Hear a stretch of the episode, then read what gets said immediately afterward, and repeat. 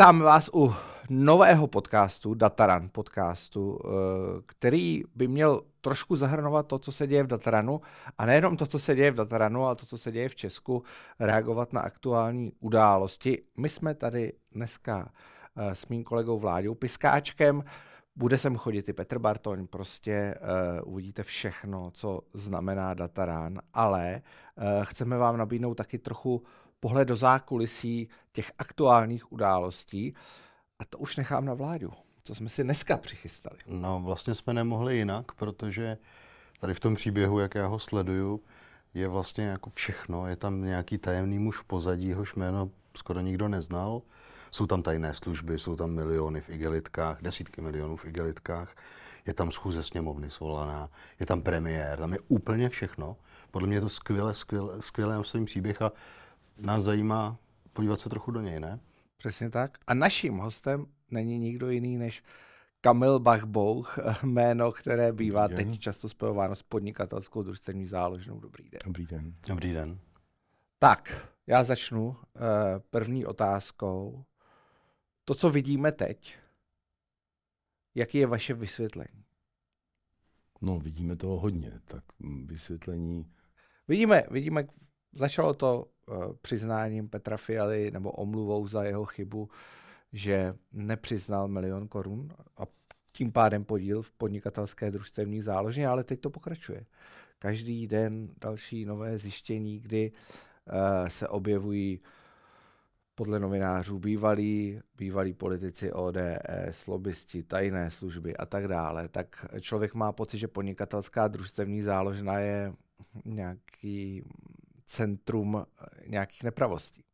No, vy jste začal panem premiérem, tak eh, vzhledem k tomu, že už je to venku, tak se nedopouštím uh, ničeho proti bankovnímu tajemství, když o něm budu jako o klientovi mluvit, ale pan premiér je jeden ze standardního typu klientů, založil si účet, na ten účet si uložil nějaké peníze. Každý spekuluje o důvodech, které ho vedly k tomu, aby si v družstevní záložně založil účet. Já těch eh, důvodů vidím spoustu a ty důvody mohly pominout v souvislosti s tím, jak stoupala politická hvězda pana premiéra a buď na to neměl čas, nebo se nechtěl věnovat ničemu, co není úplně běžný standard a neznamenalo to nic jiného, než že měl v rámci diverzifikace někde uložený prostředky.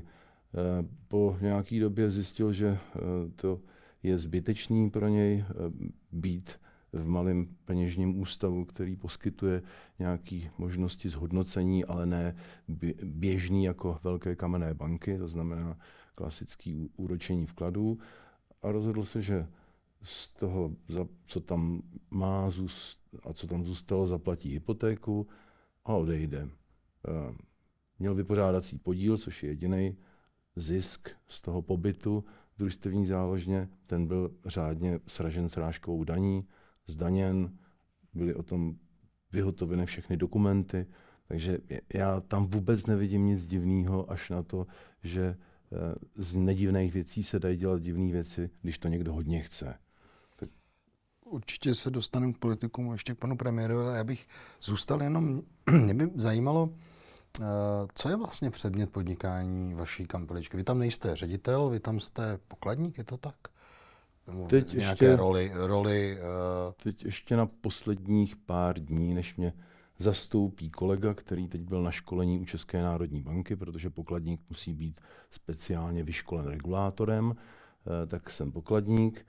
A pokladník je zároveň funkce, která je určená pro styk s klienty, pro komunikaci s klienty, takže jsem na Forhontě a jsem víc vidět. A, a jste ten, koho premiér uvedl, že se s ním potkal? Samozřejmě jsem se tam eh, jako ten, který styk s klienty má na starost, v nějakou chvíli objevil, eh, slušně jsem se představil a eh, to je všechno. Jestli mě vnímal pan premiér jako manažer, nebo to jsou už potom všechno, mm, je to přirozený, že mě tak mohl vnímat a všechno ostatní jsou spekulace. Jasně, uh, já bych se chtěl dostat ale k tomu, co je vlastně biznis kampeličky, která patří 150 přibližně podílníkům, když říkáte, že to nejsou běžné produkty a že premiér také hledal jiný způsob zhodnocení, než jsou nějaké běžné bankovní produkty. Jo, na, na té neběžnosti není nic v nepořádku, to jsou běžní, legální, standardní produkty, které se odehrávají na půdě e, malého peněžního ústavu, e, kampeličky,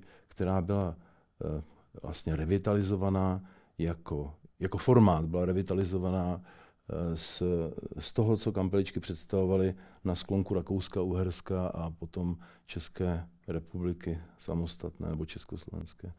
Je to o vzájemnosti. Takže někde je nějaká parta lidí z jednoho města, nebo je to parta lidí od jednoho cechu, nebo je spojuje cokoliv jiného, společný jmenovatel, který dá dohromady skupinu uh, subjektů, kteří mají uh, stejný zájem. To znamená združit prostředky a ze združených prostředků potom půjčovat nebo jinak zajišťovat eh, finančně jednoho, dva eh, další, eh, další členy, kteří zrovna ty peníze potřebují, zatímco ty ostatní je nepotřebují a jsou schopni je združit.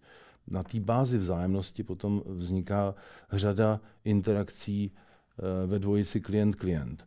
A ta družstevní záložna potom je platforma, která poskytuje servis těmto individuálním vazbám, jeden druhému může zaručit, jeden druhému může půjčit, aniž je to přímo uh, úvěr od družstevní záložny. A je to takový uh, pořád osobní, je tam spočítatelný retail. Není problém v tom, že by to byl no-name retail, kde znáte jenom toho člověka, co je u přepážky a je, je to přímo budící potřebu eh, nějaký vzájemný, eh, vzájemný obchodní vazby. Navíc to, co združuje, může být taky běžný obchodní styk mezi těmi jednotlivými družstevníky. Takže je to velký rozdíl v tom, eh, v, v, v té skladbě a v té kvalitě a v komunikaci těch lidských zdrojů, který představují klientelu. Vy říkáte, že tam je ta vzájemnost, takže z toho vyplývá, že většina těch lidí nebo ty podstatní se znali podnikatelský družstevní záložně. To, to, tak uh, úplně... to, je, to je právě ten argument novinářů, proč uh, některých novinářů, jo, aby jsme to nestahovali na celou tu novinářskou obec. Ne, ne. Tady jsou, tady jsou, tady jsou lidi uh, spojení s ODS, uh, lidi spojení s tajnýma službama a tak, a vy říkáte, že to je vzájemnost, takže logicky oni se ptají, oni se znali, co vlastně, proč to dělali? No, uh to, že je tam ta vzájemnost, neznamená, že se všichni znají. Tam se nedělá žádný ceremoniál toho typu, že by se všichni sešli a vzájemně představovali a říkali si svoje CV.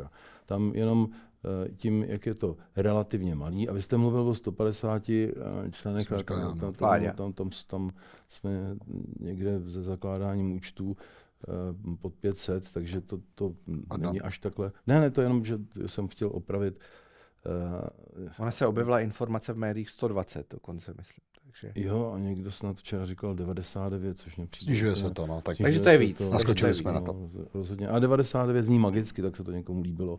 Tak se můžou střílet od boky jakákoliv čísla. Uh, za chvilku to může být 666, čo? to je tak, taky zajímavý. Um, o té vzájemnosti.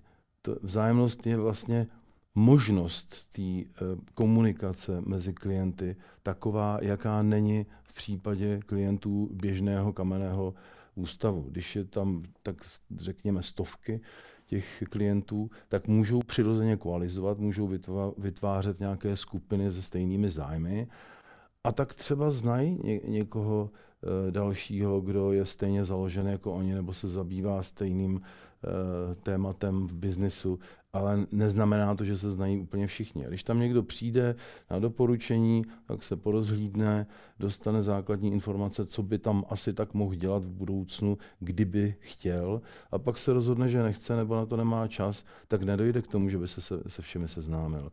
Nedáváme eh, novému členovi seznam stávajících členů, aby si počkrtal, koho má, nemá rád a aby se případně vyhradil to jsou, to jsou taky uh, údaje, které podléhají bankovnímu tajemství, takže nejde o seznamovací ceremoniál jen proto, že ho neděláme, ale protože to ani nejde, aby jsme takhle seznamovali ty členy. Ale když se jeden člen uh, obrátí na nás uh, s žádostí, že třeba potřebuje zaři, zajistit úvěr a že potřebuje, aby nějaký člen nebo členové družstva združili kolaterál, který bude sloužit k tomu zajištění, no tak se obrátíme na ty, o kterých eh, si myslíme podle toho, jaký je jejich klientský profil, že by mohli hovět tomuto záměru a potom dojde k propojení těch klientů, pak se řeší nějaká smluvní agenda, negociace, jaký pro koho bude exit, včetně exit pro PDZ, která na tom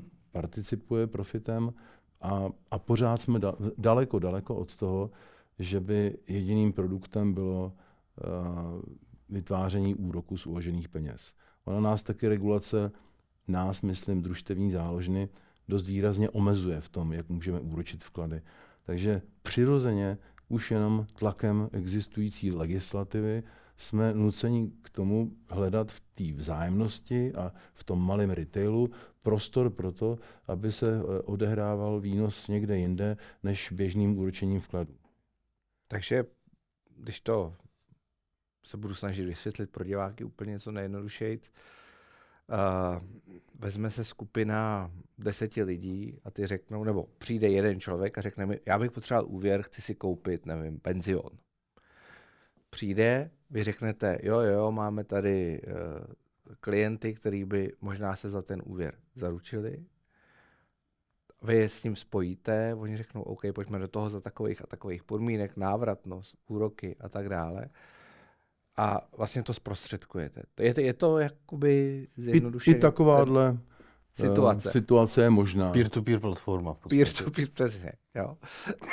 Co bylo na začátku? Uh, proč ta záložna vznikla?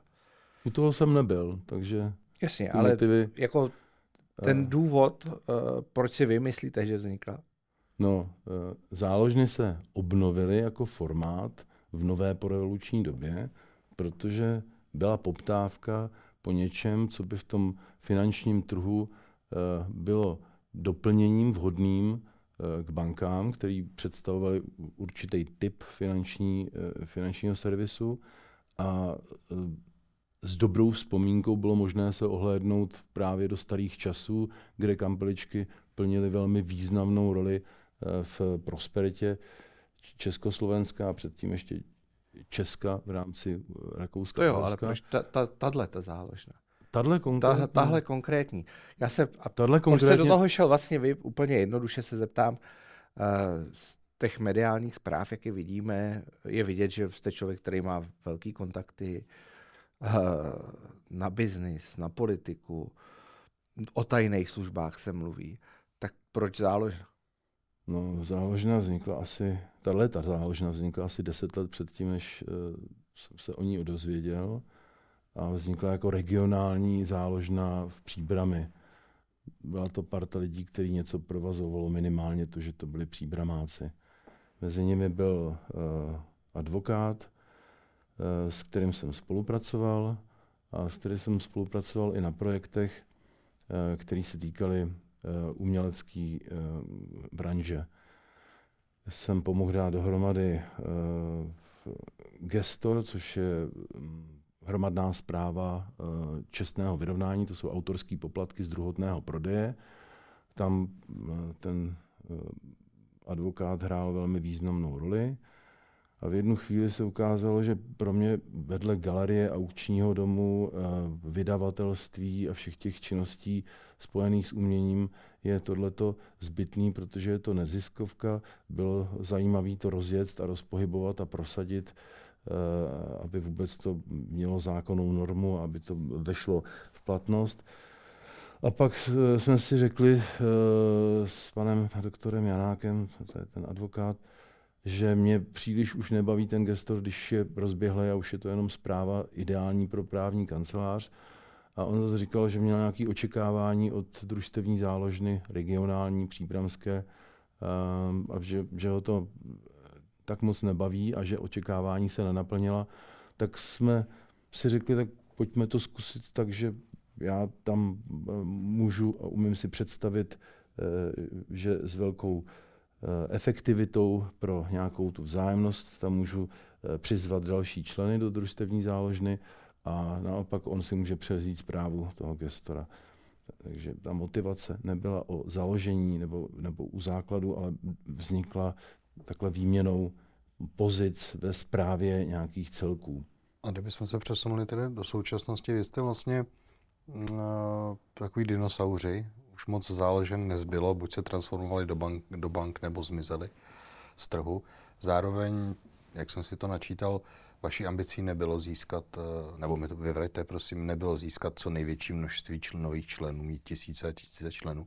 Co, je, co byla vlastně ta motivace teď to provozovat a co je ten eh, pro vás, eh, nebo byl pro vás ten jako no, plán, jak to rozvíjet nebo držet? Máme to ve všech starších výročních zprávách, kde vždycky předjímáme, co budeme dělat dál, že se programově vyhýbáme budování velkého retailu, který by příliš zatížil administrativu a e, který by sebral tu eleganci té vzájemnosti. Nicméně tlak okolí a říkáte dinosauři, protože to tam popadalo, původně bylo snad kdysi 140 kampeliček, dneska jestli jsou 4-5, teďka nevím, tak, tak, tak to ukazuje nějaký trendy a ten trh jako kdyby ty kampličky nechtěl a vytěsňoval. Takže buď mají možnost um, přežít a odumřít a zůstat teda věrni uh, svému poslání, anebo se transformovat, nebo se jakkoliv změnit.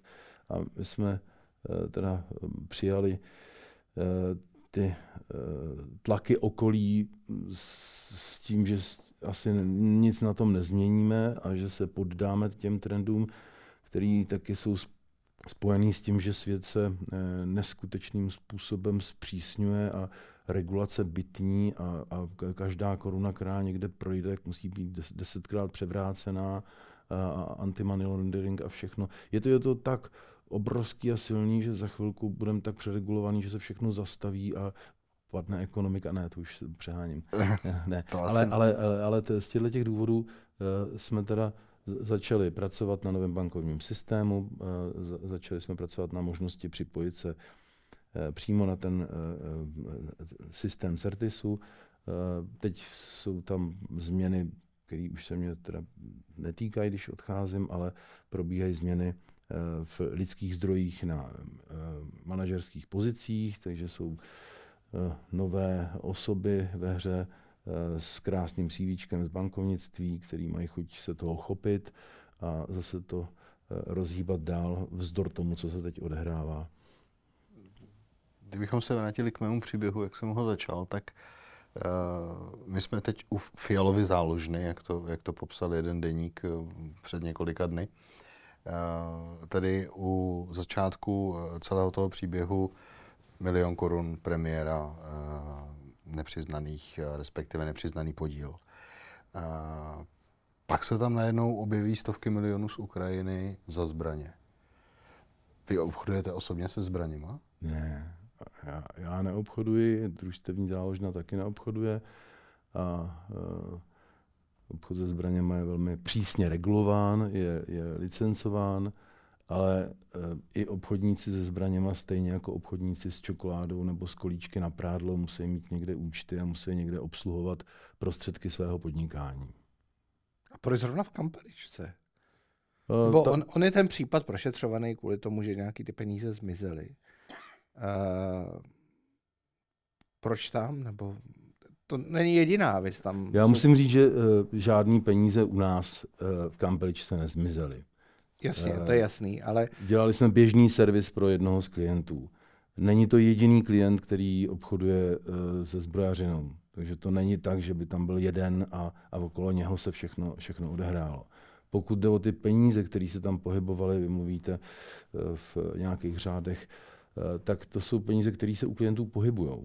Takže ani uh, ve smyslu Eh, obratu nebo výše peněz eh, hotových nebo, nebo drátových, bezhotových, tak to ničím eh, nevyčnívá, nevymyká se to běžnému standardu toho servisu, který poskytujeme pro klienty. To jenom, když se chce, tak se to vytrhne z, kon, z, z kontextu a udělá se z toho velký show.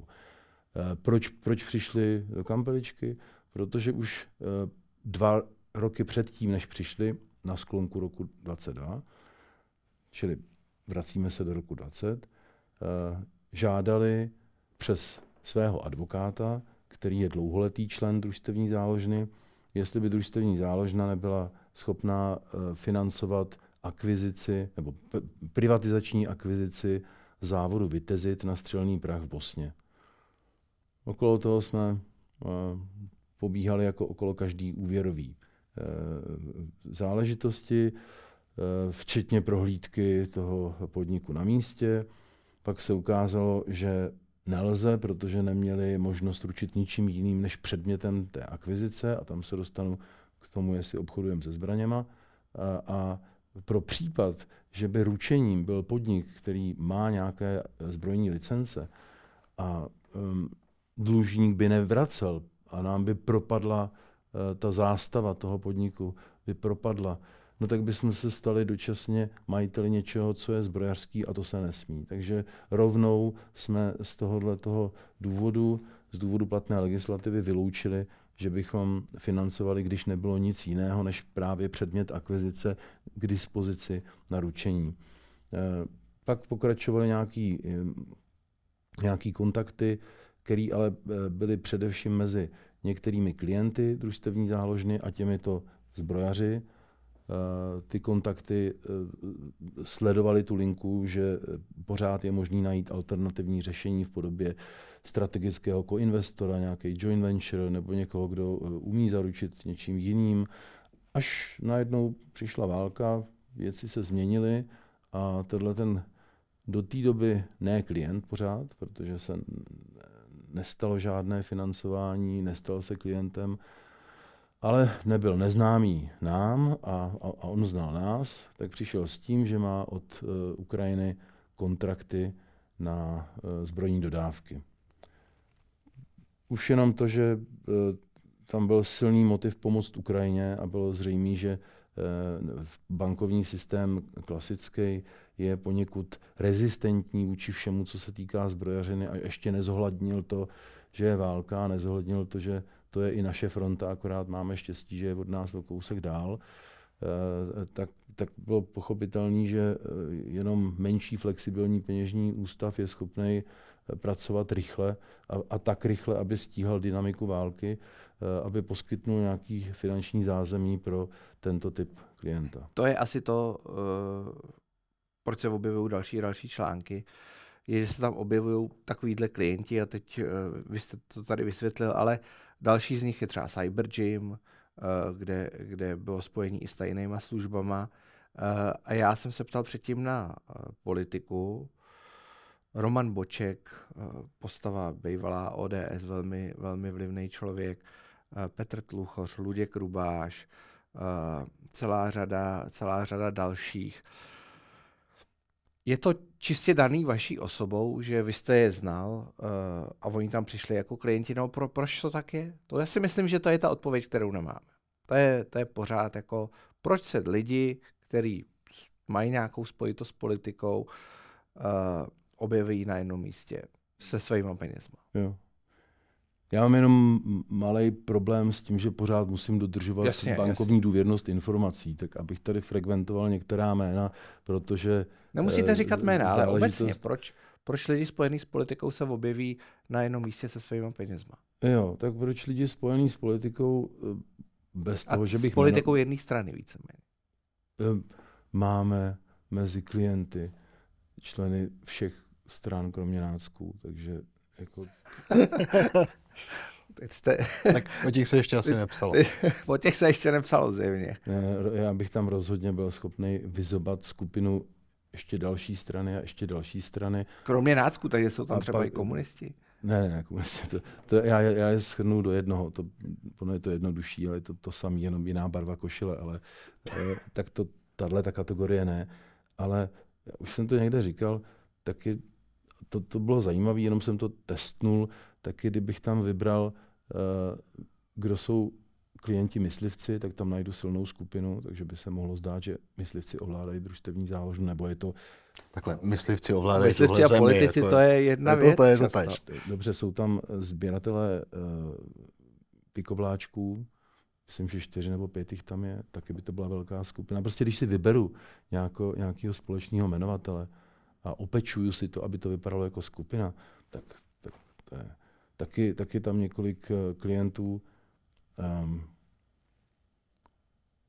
jsou židi a mohlo by to vypadat jako židovské spiknutí, což je taky moderní dneska. Takže jako lecos bychom tam mohli dát do hry jako tajemno a divno. Ale když se bavíme o té o politice, tak jedna z těch figur, eh, která pak v průběhu dějin teda byla eh, politickou figurou, tak je můj spolužák z Brandýsa nad Labem. Znali jsme se z gymnázia a pak byl úspěšný prodavač eh, CDček. Pamatuju si, že jsem u něj vyměnil všechny vinylové desky za CDčka na začátku 90. let. To jsem ještě nevěděl, že CDčka za chvilku půjdou taky do kopru. A pak se objevil v politice a když jsme se potkali a dali si víno a zaspomínali na mládí, tak, eh, tak zjistil, že by možná si rád otevřel účet. A kdo to je? To, to je jedna z těch figur. Já nechci nikoho jmenovat, ne, nezbavil mě mlčenlivosti. A, a tato figura přivedla svého příbuzného a, a, a pak kamaráda. A takhle se tam dostal i Petr Fiala? Eh, Pet, no vlastně podobně přes uh, někoho, kdo už tam v té družstevní záložně byl poměrně dlouho, uh, tak uh, se tam pan Fiala dostal jako doporučená osoba a a, a nemá to žádný background. Navíc tam vstoupil v době, kdy ještě nebyl premiér, byl ve straně, která byla položená na lopatky politickými, finančními problémy, které jí předcházely nedávno. Takže spekulovat o tom, že to bude jednou premiér, to by bylo jako věštění z skleněný koule. Jak to funguje doporučená osoba? Co to je vlastně? No, do, doporučená osoba uh, souvisí s tím, že každý, kdo přijde jako nový člen, tak musí být podroben eh, nějakému průzkumu, eh, aby se vědělo, že není na žádných blacklistech, že nemá žádný delikty, eh, že to ne, není nikdo, kdo by poškodil reputaci eh, družstevní záložny a eh, musíme udržovat okolo každého klienta cel, celou databázi eh, materiálů, který svědčí o tom, že jeho KYC, to Know Your Client, takže že, že je to v pořádku. No a na, dost důležitý je, když je tam nějaká rekomendace, když někdo přijde a řekne, mě znáte, já jsem přece slušný a tady vedu někoho, kdo je taky slušný, nebojte se, podívejte se na něj, kdyby vám vyšlo, že by mohl být člen, myslím si, že byste mohli najít nějakou společnou uh, notu. Tak to, to je takhle jednoduchý.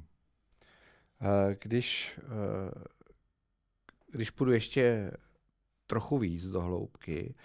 Vy říkáte, že jsou tam myslivci, sběratelé pikovláčků a tak, ale uh, zase neberu nic, jo? Beru, beru tvrzení, tvrzení médií. Uh, nevymýšlím si to z hlavy.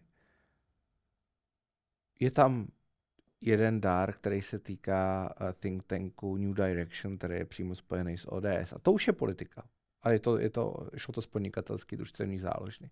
Hmm. Tak tam je vidět nějaká sympatie. No, no z, z družstevní záložny těch darů někam je strašná spousta. Je tam taky poměrně velká podpora uh, afrických projektů potřebným, adopce na dálku. Jako v historii podle těch různých sponsoringů něčeho, co směřuje k potřebným lidem nebo co podporuje nějakou Eh, zajímavou myšlenku, ať už se to týká kultury nebo i té politiky, tak je tam spousta. Zase by bylo vhodné eh, nevytrhávat jednu věc z kontextu. A proč ona je vytržená? To je jednoduchý. My máme právě eh, ten dinosauří režim, jak jste zmiňoval, že jsme dinosauři. Ten mimo jiné spočívá v tom, že nejsme přímo připojení na, na vypořádání uh, clearingu. My máme podúčty u velkých kamenných bank, ty obsluhujeme jako podúčty finanční instituce, takže eh, to určení eh, našeho eh, účtu vypadá tak, že se to jmenuje účet podnikatelská družstevní záložná, je to účet třeba u ČSOB, střelím od boku, snad to není nic proti ničemu, a pak máme náš rozúčtovací systém. Takže já když eh, vypíšu do nějakého formuláře, eh, z jakého účtu jdou prostředky, tak tam napíšu celé to vyčíslení toho našeho podúčtu. Pak bych chtěl napsat slash a rozúčtování toho čísla klienta v našem systému a k tomu už se nedostanu, protože tam není takových čtverečků, abych to dopsal. Takže eh, v očích někoho, kdo ehm, na druhé straně přijímá eh, prostředky, tak eh, příjem peněz od jednoho klienta, který je a je opravdu zcela odlišný, nezávislý, nespojený, ale je také klient družstevní záložny, takže jsou, jsou dva, který posílají přes PDZ, tak se objeví jeden účet. A někde tam v Evropě si to spojí a říkají, ah, takže víc, než je jedna částka, která se smí maximálně poslat, tak se poslalo, protože teď jsme na to přišli, posílá to podnikatelská družstevní záložna a je to tenhle účet. Takže podle vás to nesouvisí s politikou? No ne, nesouvisí ten hukot okolo toho, protože eh, co s čím jsem, souvisí? Co jsem, no, ten souvisí s milnou interpretací, protože ten hukot že, eh, že se podpořilo víc, než se mělo, nebo že to byly nějaké velké peníze, eh, je spojený s tím, že tam na příjmu těch peněz je nějaká regulace, která neumožňuje, aby z jednoho eh, z zdroje přišlo víc než něco, teď nevím kolik. A oni si myslí, nebo mysleli, nebo já vlastně nevím, jestli ještě myslí, že přišlo víc, než mělo. A já jim říkám, nepřišlo, to jsou totiž různý peníze. A oni říkají, nejsou to různý peníze, teď to poslala družstevní záložna. A já jim povídám, ale ne, družstevní záložna vůbec neposlala ani korunu. Družstevní záložna je vlastně něco jako banka, to je peněžní ústav a ten dělal servis pro své klienty. Takže ty klienti posílali do toho think tanku, ano, vaši ano, klienti posílali do think tanku prostřednictvím vás. No, prostřednictvím svého peněžního yes. ústavu. Takže my jsme udělali jednu jedinou věc v té politice, jak říkáte, udělali jsme ten servis klientům. Jenomže jsme poslali peníze, které tito klienti se rozhodli... Takže podnikatelská družstevní záložna nemá nic společného s tím, da, nemá nic společného s Direction. Ne. Teoreticky by možná i podnikatelská záložna mohla někdy někam dát nějaký dar, asi jo, ale to se nestalo. Nikdy nebyla v žádný jiný roli, než jako instituce finanční, která spravuje prostředky pro své klienty, poskytuje jim platební styk a v rámci platebního styku akceptovala jejich požadavek na přesun peněz. Když se na to podíváme drobnohledem a prismatem těch přísných regulí z Evropy, tak zjišťujeme, že žádná eh, mez nebyla překročena, protože ač se to někomu zdá, když to chybně interpretuje a vnímá, že to je z jednoho účtu a že je to podnikatelská družstevní záložna, tak ty jednotlivé částky od jednotlivých klientů jsou podlimitní, nepřesahují nic, co by přesáhnout neměli a, a tečka. A vy nám asi neřeknete, kdo to posílal milí lidé, kteří jsou uh, nadšeni z politické orientace toho subjektu, který byl adresátem peněz. Jaký je ten váš vztah vlastně, uh, když vezmu tohle, tohle vysvětlení, jaký je ten, jakoby ten váš vztah s politikou?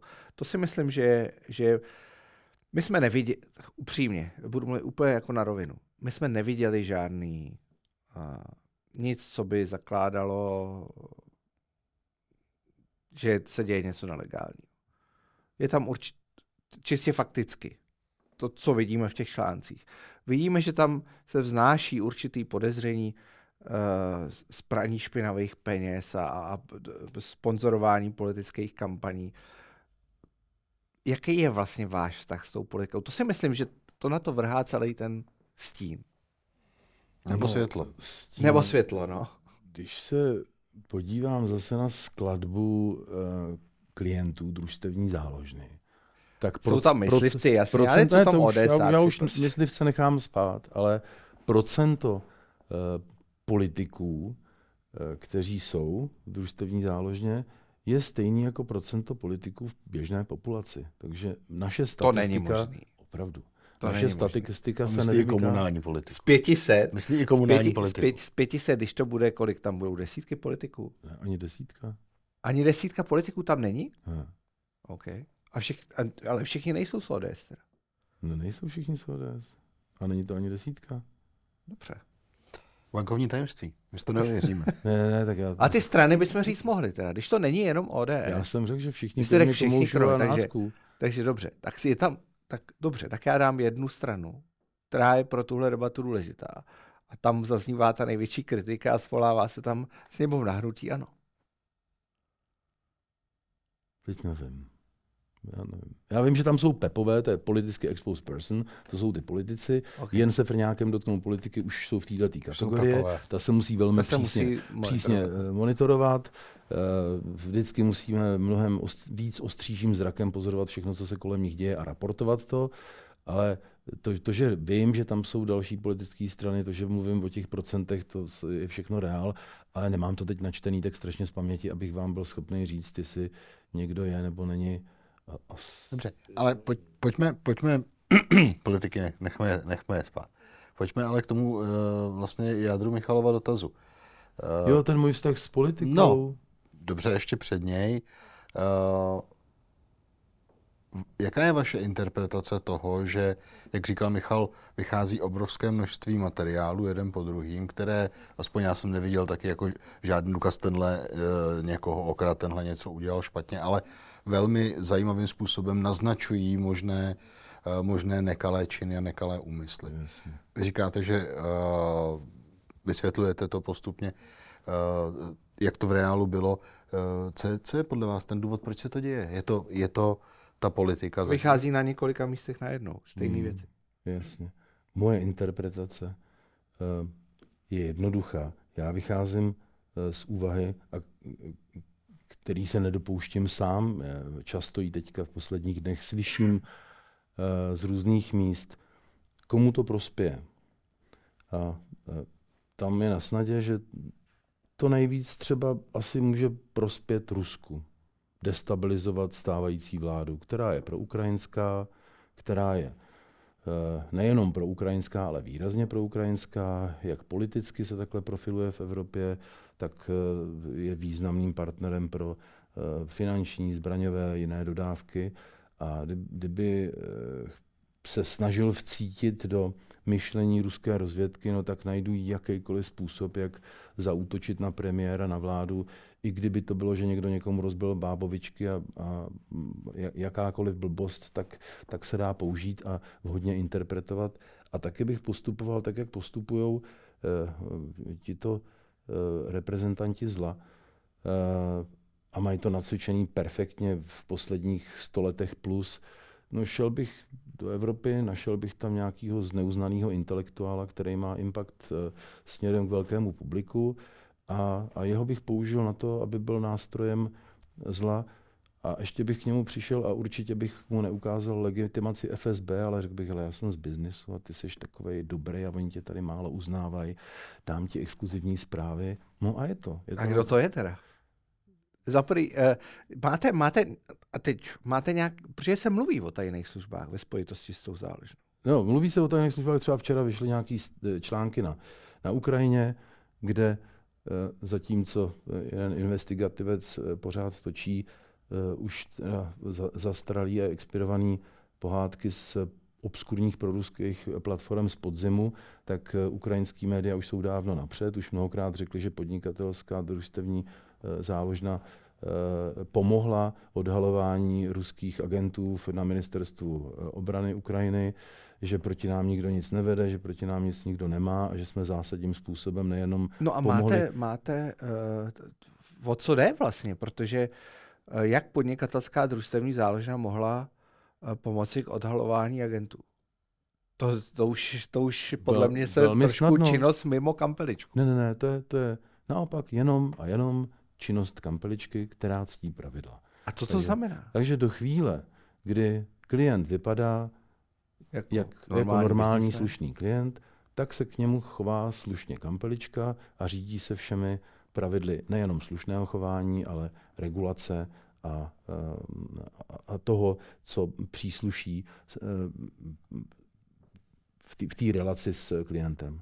A když zjistí, že je tam něco v nepořádku, tak musí hned signalizovat, hlásit, hlásit rozsvítit a to, červené na to jste světlo. A na to jsme přišli. To bylo jednoho krásného dne, 13. června, kdy eh, to tak bylo, že se všechno bílé propadlo do černého. Na jednou zjištění, který bylo tak zásadní, že klient byl usvědčen z dlouhodobé lži, všechno se provalilo a od té chvíle se dramaticky proměnilo naše chování vůči klientovi, v němž jsme byli schopni spatřit uh, člena gengu, který rozhodně nechce ani, ani dělat nějaké dodávky zbraní na Ukrajinu. Kdyby to byl aspoň obchodník, který se pustil do kšeftu eh, s velkýma očima v domění, že ho zvládne a pak ho nezvládal a pak nedodával, protože trh ho utlačuje, konkurence, neměl do zkušeností, ale dneska jsem přesvědčen, že je to o tom, že uh, tam jenom chtěli zbavit uh, ty gangstři, kteří bohužel byli naši klienti, ale i další skupina, která byla za nima, a to už se taky, taky frekventuje, jaká skupina, tak byli uh, jenom připravený na to sebrat peníze, uh, poškodit jméno Ukrajiny, říct, podívejte se, tam je korupce, všechno, všechno mizí a, a destabilizovat. A byli to Rusové? To, no to, takhle, to všechno jsou, jak se nakonec ukázalo, lidi úplně nablízko navázaný na, ne na Rusy, na ruské služby. Na, to, pak jsem viděl fotky toho klienta našeho, jak se objímá s šéfem běloruského zbrojního průmyslu, když, když uh, už teda po té, co se ukázalo, že bílo není bílo, ale je to černo, No a, a docházelo mi to ale pozdě, tam se nedá cestovat v čase. Něco jste nemohl vědět. A když jsou to podvodníci a gauneři, a když jsou dobrý, no tak vás obelžou, protože jsou dobrý, protože to nemyslejí s váma dobře a a priori nevidíte v každém uh, gangstera. No ale jakmile se to zjistilo, tak potom už to začalo padat jedno po druhém, pak jsme se uh, aktivně zapojili i do toho vyšetřování ukrajinského, z kterého mimo naši pomoc i pro nás vyplynuly ve zpětné vazbě nějaké doplňující informace o tom, co uh, jsou uh, ti zbrojaři zač. Mluvíte o těch zbraních, jak jsme se bavili. o těch zbraních, no. A, a tak. Takže takhle se to může stát. Dobře, uh, máte jiný indit a teď jedna věc je tenhle případ a druhá věc je šíření té informace nebo těch informací. Tam máte nějaký indicie, že, že jsou to ruské tajné služby? Mm-hmm. Jako třeba? To, to, jako, to, to tady můžeme říct.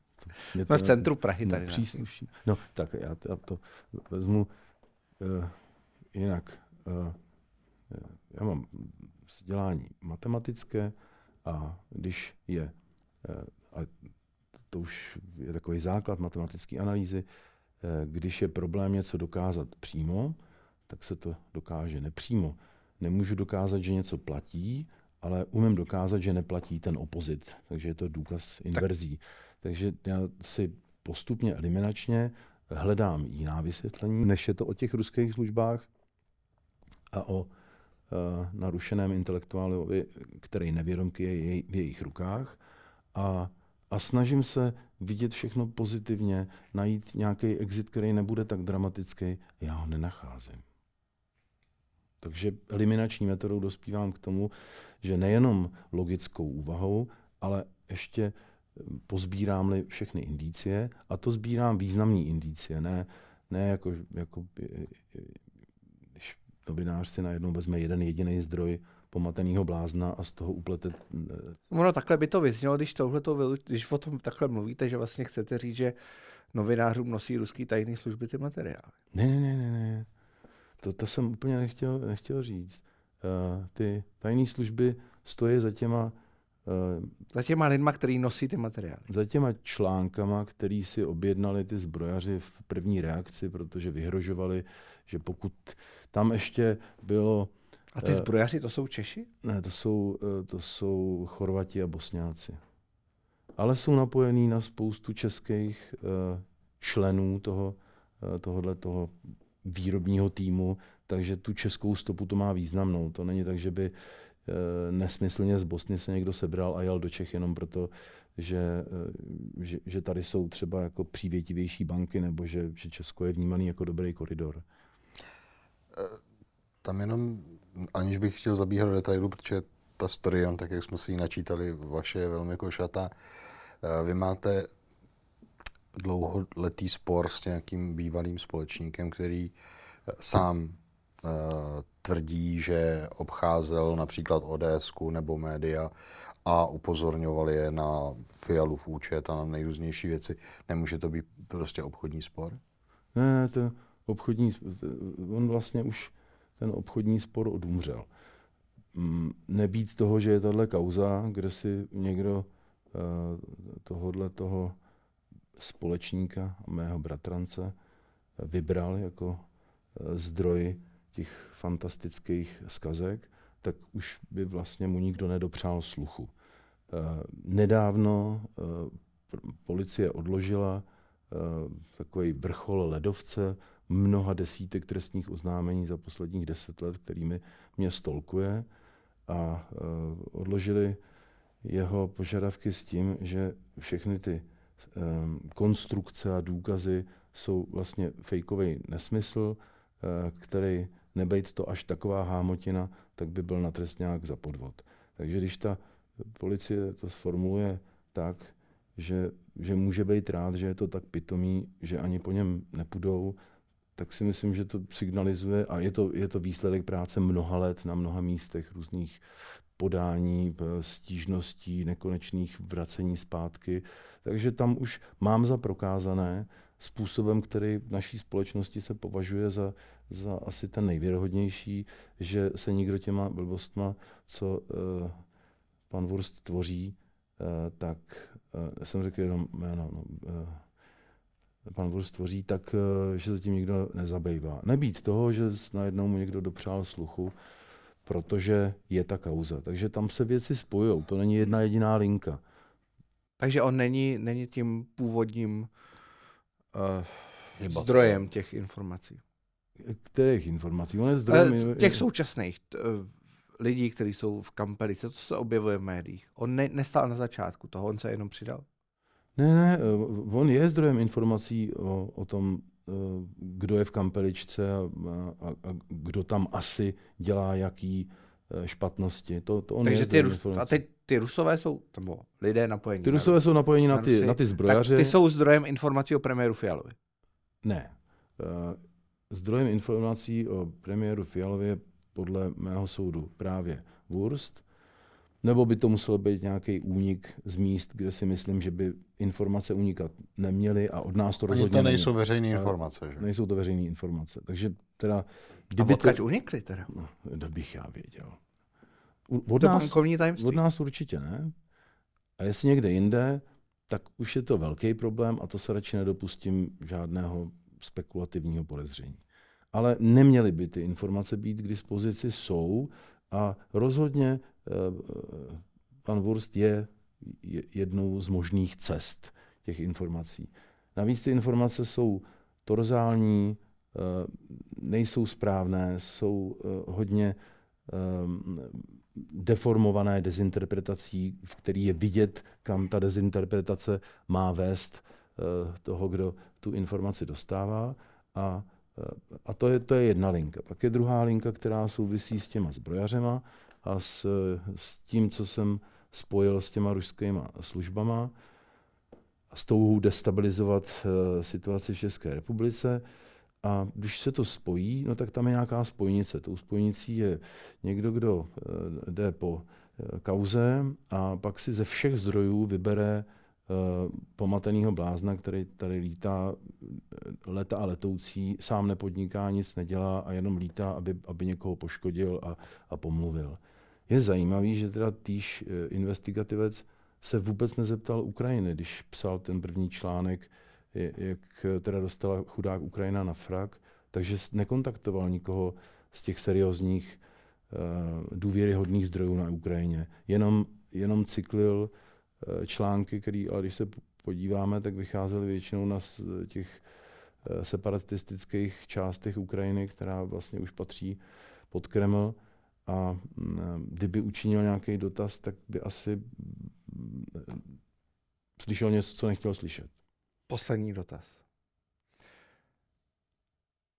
Co teď běží? Běží nějaký vyšetřování, běží nějaký prověřování, běží nějaká kontrola? Co se děje? Běží uh, pořád uh, vyšetřování uh, především Ukrajinců, kterým jde o to nejenom najít zloduchy, ale taky o to dostat zpátky část peněz, k čemuž jsme teda lvým dílem přispěli, že aspoň v případě těch peněz, které šly přes nás, je velmi pravděpodobné, že minimálně půlka se dostane zpátky do Ukrajiny. Tohleto vyšetřování je asi nejmasivnější, je tou tažnou silou a neobejde se eh, bez toho, že kooperují eh, ty ukrajinské služby s našimi orgány. Takže tam naše orgány zapojené jsou taky. A to vyšetřování mělo jednu první fázi, ta končila před necelými 14 dny, kdy myslím, že Reuters a Mladá fronta, ne, Mladá fronta, eh, nevím, kdo to převzal u nás. No, Reuters určitě byli první, kdo s tím přišli, pak se to objevilo i na jiných zdrojích, že pozatýkali teda ty ruské agenty, pak ještě zatkli nějaký další dva v pondělí a to pro nás skončila taky doba, která byla nepříjemná tím, že v souvislosti s tím vyšetřováním jsme nemohli úplně o všem otevřeně mluvit. Takže já jsem si musel nechat dávat na frak uh, všema těma vymyšlenostma od uh, balkánských zločinců, který tady chutě přebírali někteří uh, senzacechtiví um, spolutvůrci a a ta obrana byla slabá, protože nemohla být silnější. Takže pro nás to vyšetřování, který sice pokračuje, tak skončilo tím, že publikovali právě eh, jednoznačně Ukrajinci to, že jsme jim pomohli, že proti PDZ nic nevedou a že jsme v tom byli naopak helpful a, a, a nepředstavujeme uh, tu protistranu těch zločinců. Takže Jinak nic. No, asi je spoustu Eh, přirozeně na ukrajinskou součinnost napojených struktur, ale já vůbec s tajnýma neumím, neznám je a, a když je potkám, tak je nepoznám, protože jsou tajní. Takže, eh, takže asi jsou v tom zapojené i služby, i, i, i česká policie eh, v rozsahu nezbytně nutném pro to vyšetřování a tak jako dosud jsme poskytli veškerou součinnost, tak ji budeme poskytovat nadále protože je to v našem zájmu se očistit a pomoct dobru. Ještě jedna doplňující otázka. Proč půlka těch peněz? Proč ne všechny? No, protože půlka těch peněz eh, někde je a je zablokovaná a dá se k ním ještě dostat. Největší půlka část, už je utracená. Půlka někde vysvištěla. Ale to, to se odehrálo mimo PDZ, PDZ samotné, jak jsem říkal na začátku, se nestratilo nic. Tam jsme Takže ta, ta půlka klienta. zablokovaná je u vás na účtech? Ne, ne, ne, ne, u nás na účtech není nic a ten účet u nás uh, už nemá tenhle ten klient. To jsme okamžitě v té polovině loňského roku uh, zarazili současně s tím, jak jsme se obrátili na všechny, na regulaci a na všechny orgány. Ale ty peníze jsou, z největší části je to zaplacená záloha na kupní cenu toho závodu Vitezit. Eh, ty peníze, ty, ty peníze jsou u bosenského soudu Eh, nedávno publikovala nějaká eh, lokální entita, která je napojená jako asi informační zdroj na ten soud, že soud rozhodnul, že ta akvizice nebyla, nebyla správně provedená a že ji anuluje, že neplatí, tak jsme se vyděsili, že zase budou těm zubakům vracet peníze. Tak jsme zase ve spolupráci s